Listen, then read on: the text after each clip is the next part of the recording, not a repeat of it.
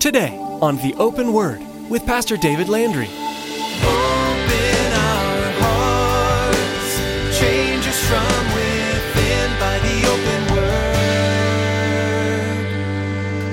Give us ears to hear your truth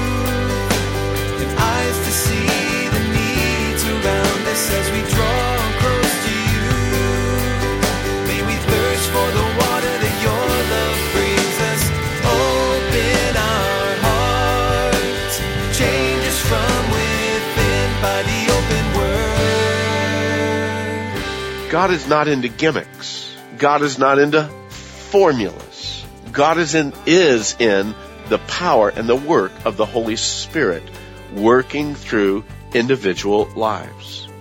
I believe that others could have gone in. It didn't have to be Paul. I believe that some of these 12 men that Paul led to the Lord, or perhaps others that were there that Aquila and Priscilla had been ministering to, they could have done the very same thing. They could have gone in and they wouldn't have to say, I, I in G, in the name of Jesus, the one that Paul preaches about. No, they could have come in and says, in the name of Jesus, my Lord. It's pretty easy to read the Bible and compare ourselves with the titans of faith that the stories contain. Maybe we even think there's no way we could ever have that kind of faith. Pastor David wants to encourage us that we can. We only need the faith of a mustard seed to be used by the Lord. He can work with what little we have to offer. A great prayer during a time of testing would be Lord, I believe, help my unbelief. Strong faith is something that we all could use an extra dose of each day. Well, let's join Pastor David in the book of Revelation, chapter 2, with today's edition of the Open Word.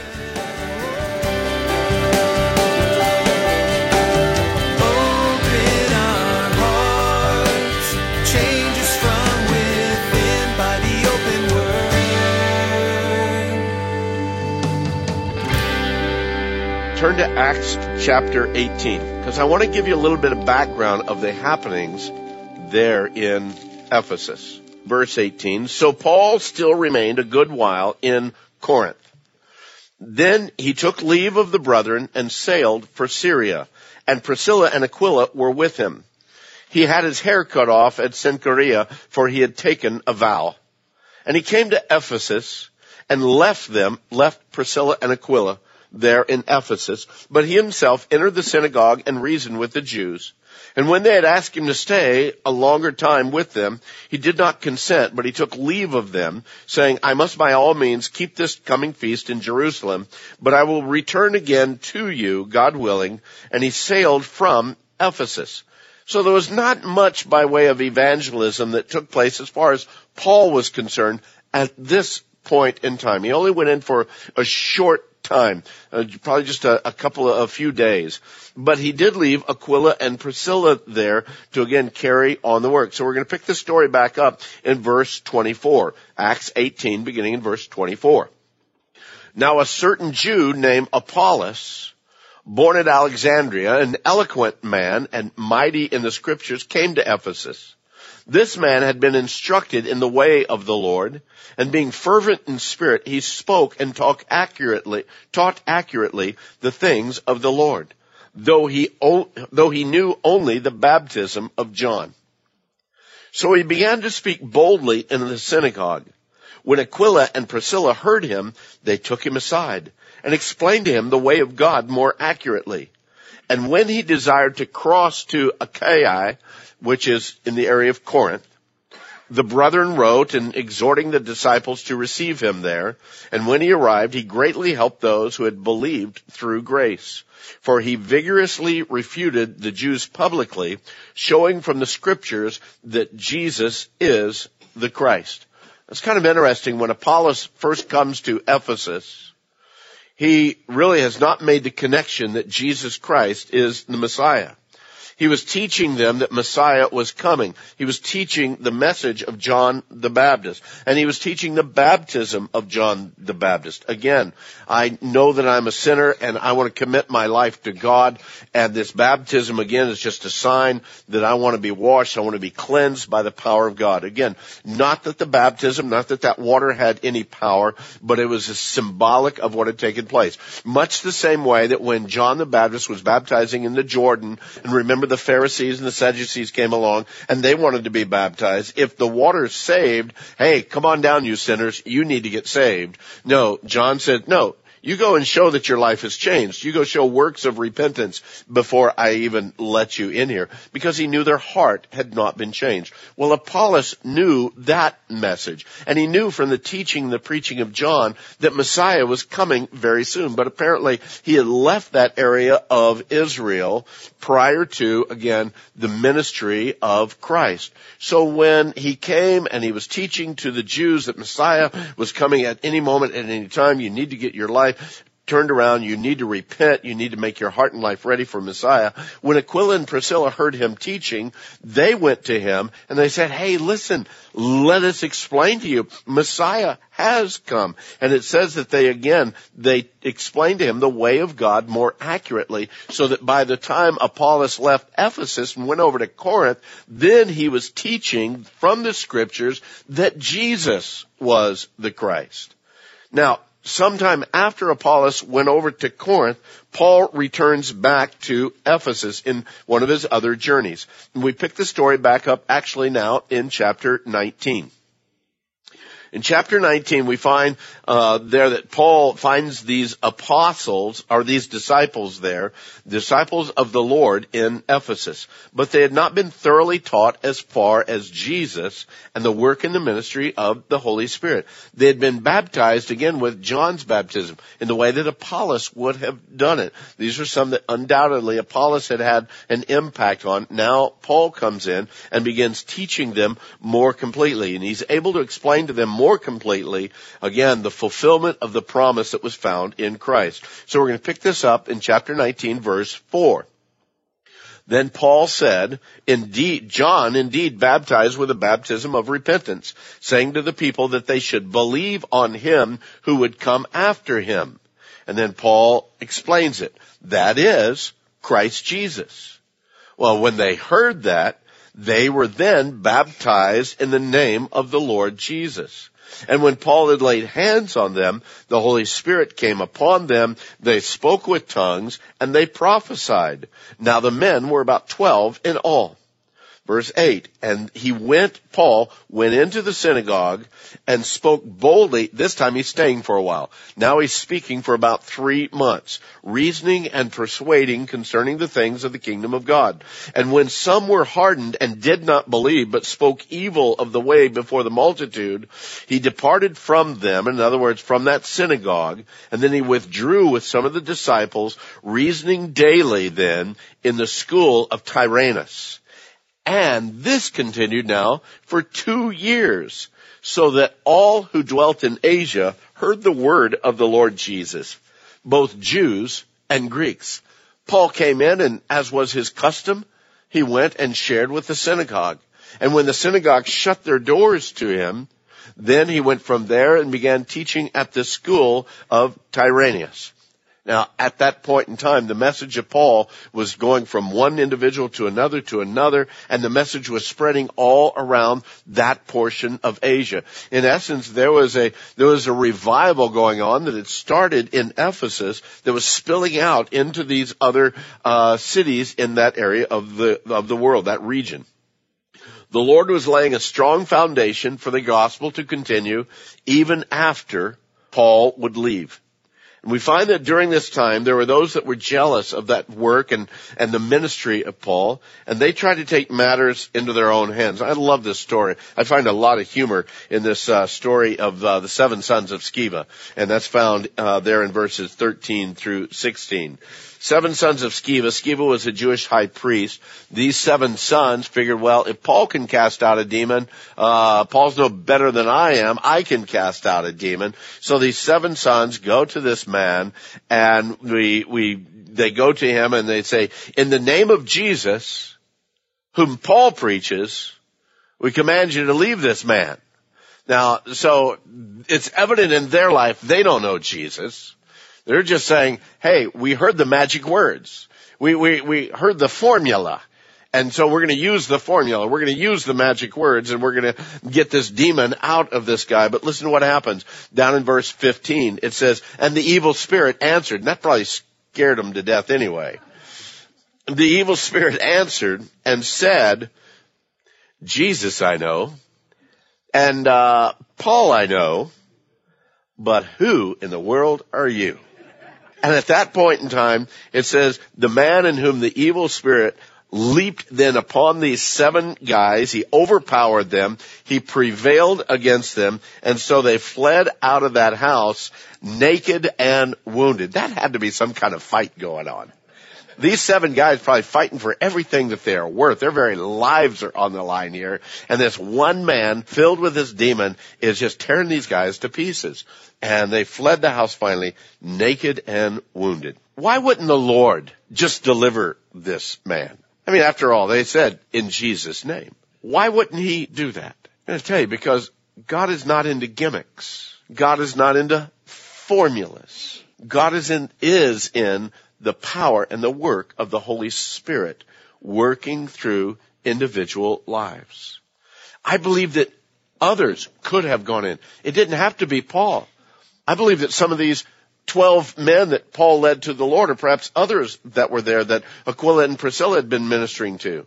They could have done the very same thing. They could have gone in and they wouldn't have to say, I, I in G, in the name of Jesus, the one that Paul preaches about. No, they could have come in and says, in the name of Jesus, my Lord, the God of the universe, I command you to leave him. And I believe that God at that moment would have again cast that demon out of that man. But these men, had no connection with God. Anything and everything that they would do would have been by formula, by gimmick.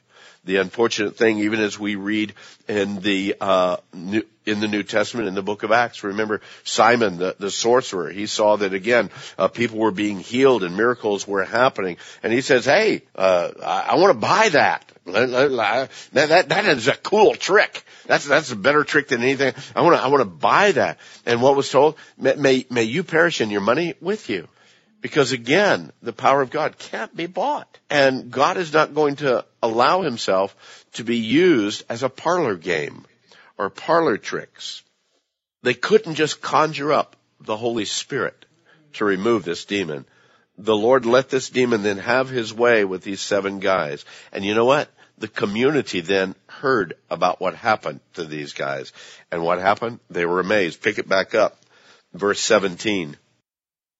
This became known both to all the Jews and the Greeks dwelling in Ephesus. And fear fell on them. And the name of the Lord Jesus was magnified. It was magnified more by that guy not getting healed from the demon than it would have been if those seven guys who didn't know Jesus were able to cast that demon out. The word got out and the name of the Lord was magnified. And many who had believed came confessing and telling their deeds. This revival that's happening in Ephesus is growing in intensity and in depth, both width and depth. Beloved, that's the only way I would ever want our church ever, ever to grow, is that it would first grow in depth long before it grew in width because a wide church is a powerless church. A wide church that does not have depth is just another club. It's just another meeting and it's meaningless to the world outside as they look, oh yeah, they got a lot of people, but hey, I, I see that guy down at the, the club, and I'm not talking about the exercise club. Uh, I see this, I see, you know, this, this gal, I had to deal with her, man, in a business deal. Man, you don't ever want to deal with that lady at all. And they're part of a wide church.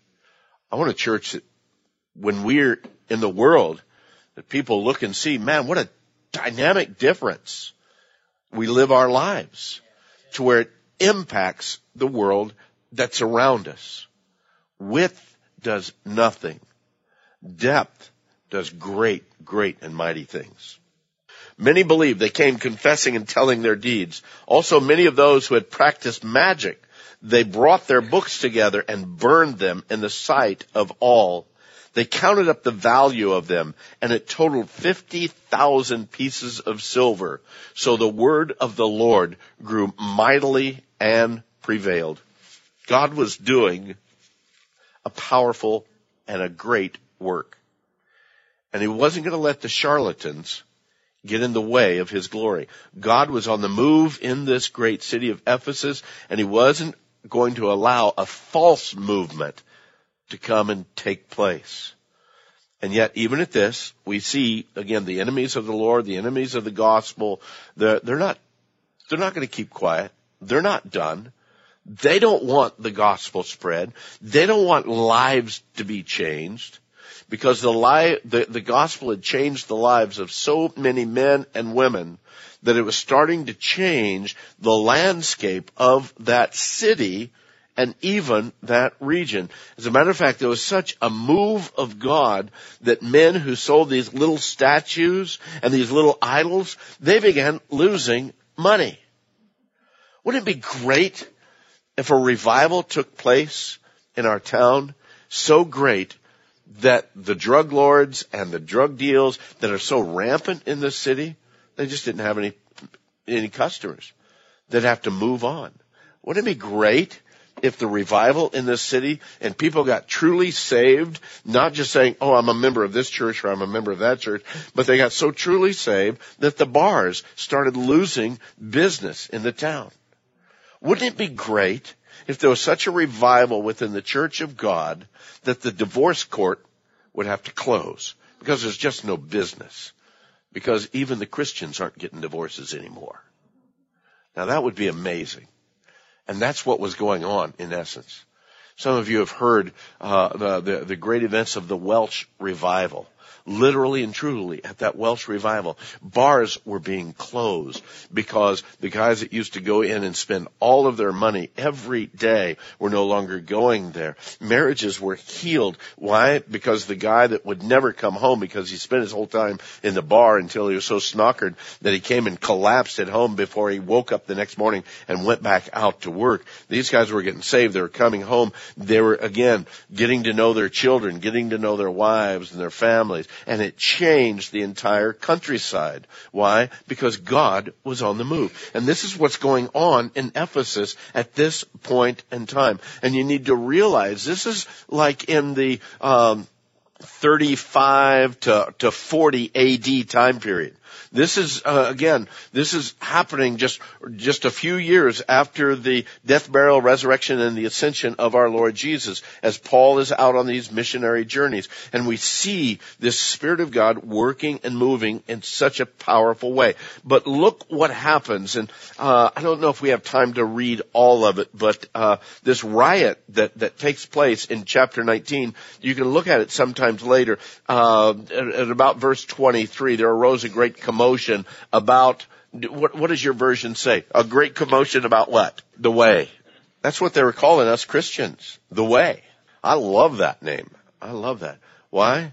Because there's no other way outside of Jesus. There is only one way, and that's Jesus. This was the way to salvation through Jesus, and they were called the way. There's such a disturbance about it. Demetrius, a silversmith, he couldn't even sell his little silver shrines of Diana. And, and again, they weren't making any profit. And so he starts complaining, men, you know that you, that we have our prosperity by this trade. Verse 26. Moreover, you see and hear that not only at Ephesus, but where? Throughout almost all of Asia.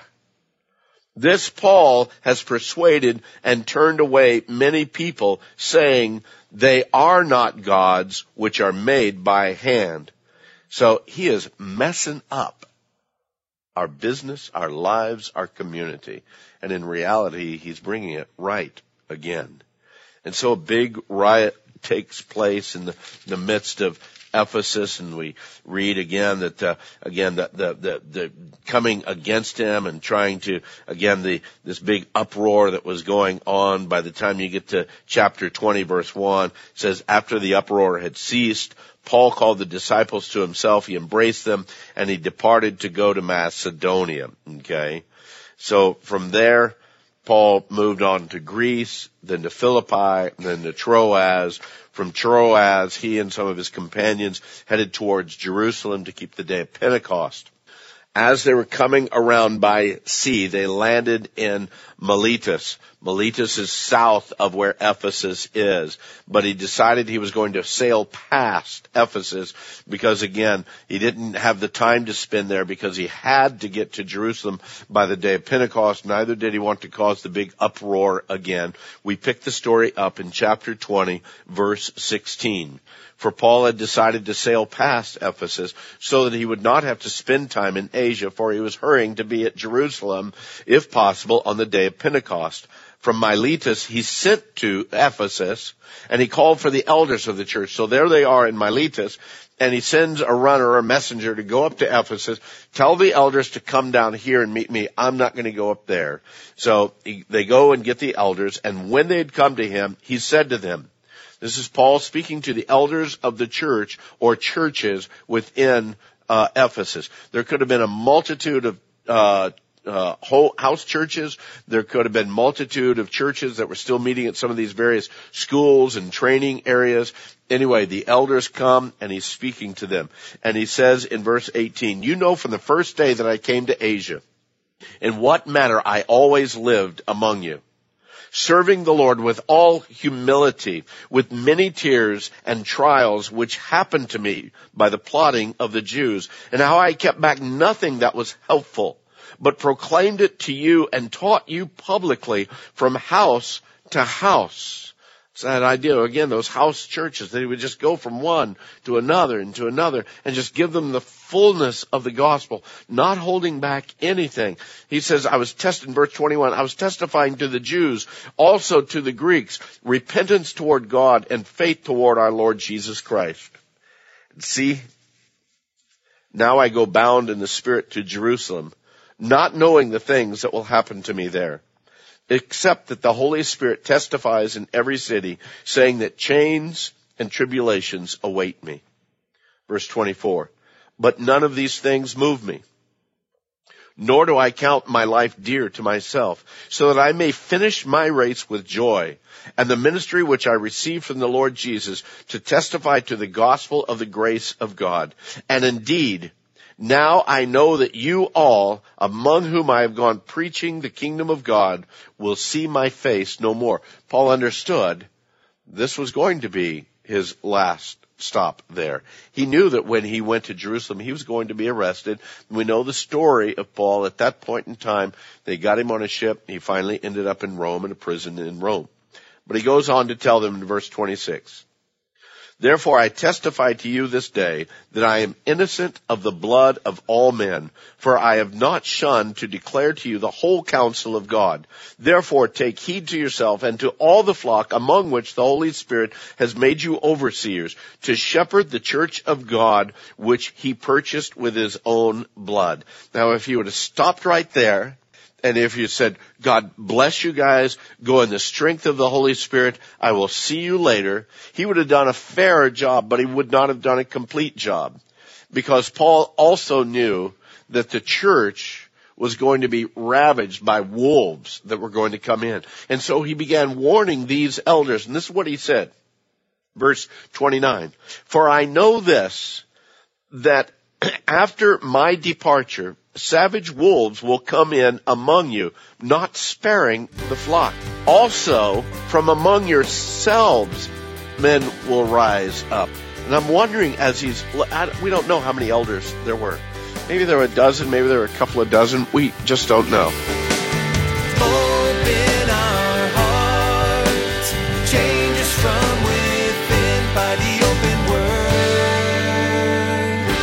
Thanks for spending your time with us today on the Open Word.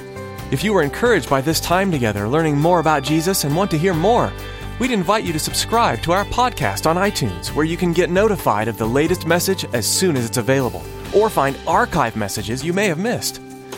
You can even find these teachings online at theopenword.com. There you can learn all about the Open Word and the ministry we're blessed to be a part of. In fact, Pastor David has a special message for you about how you too can be involved in sharing the good news through the open word. There really is something deeply refreshing about being a part of God's kingdom. Not only do I get to learn more about Him every time I open the Bible, but He's given me the great privilege of sharing His love with you. This radio ministry and others like it, they're a wonderful and powerful way that God is reaching people across the nation and well, across the world with the gospel. We're blessed to be a part of it. But as with any ministry, there are expenses. Would you prayerfully consider being a part of our financial support here at The Open Word? If you feel led to give, visit theopenword.com and click on the support option. That'll bring you to our secure giving page. Your gift will help us to continue to grow and spread the Word of God. Thank you for bringing this matter before the Lord. Thanks, Pastor David. As our time with you draws to a close, know that we continue to pray for you and for more and more people to come to know Jesus through this ministry. Join us next time to continue studying Revelation, right here on the Open Word.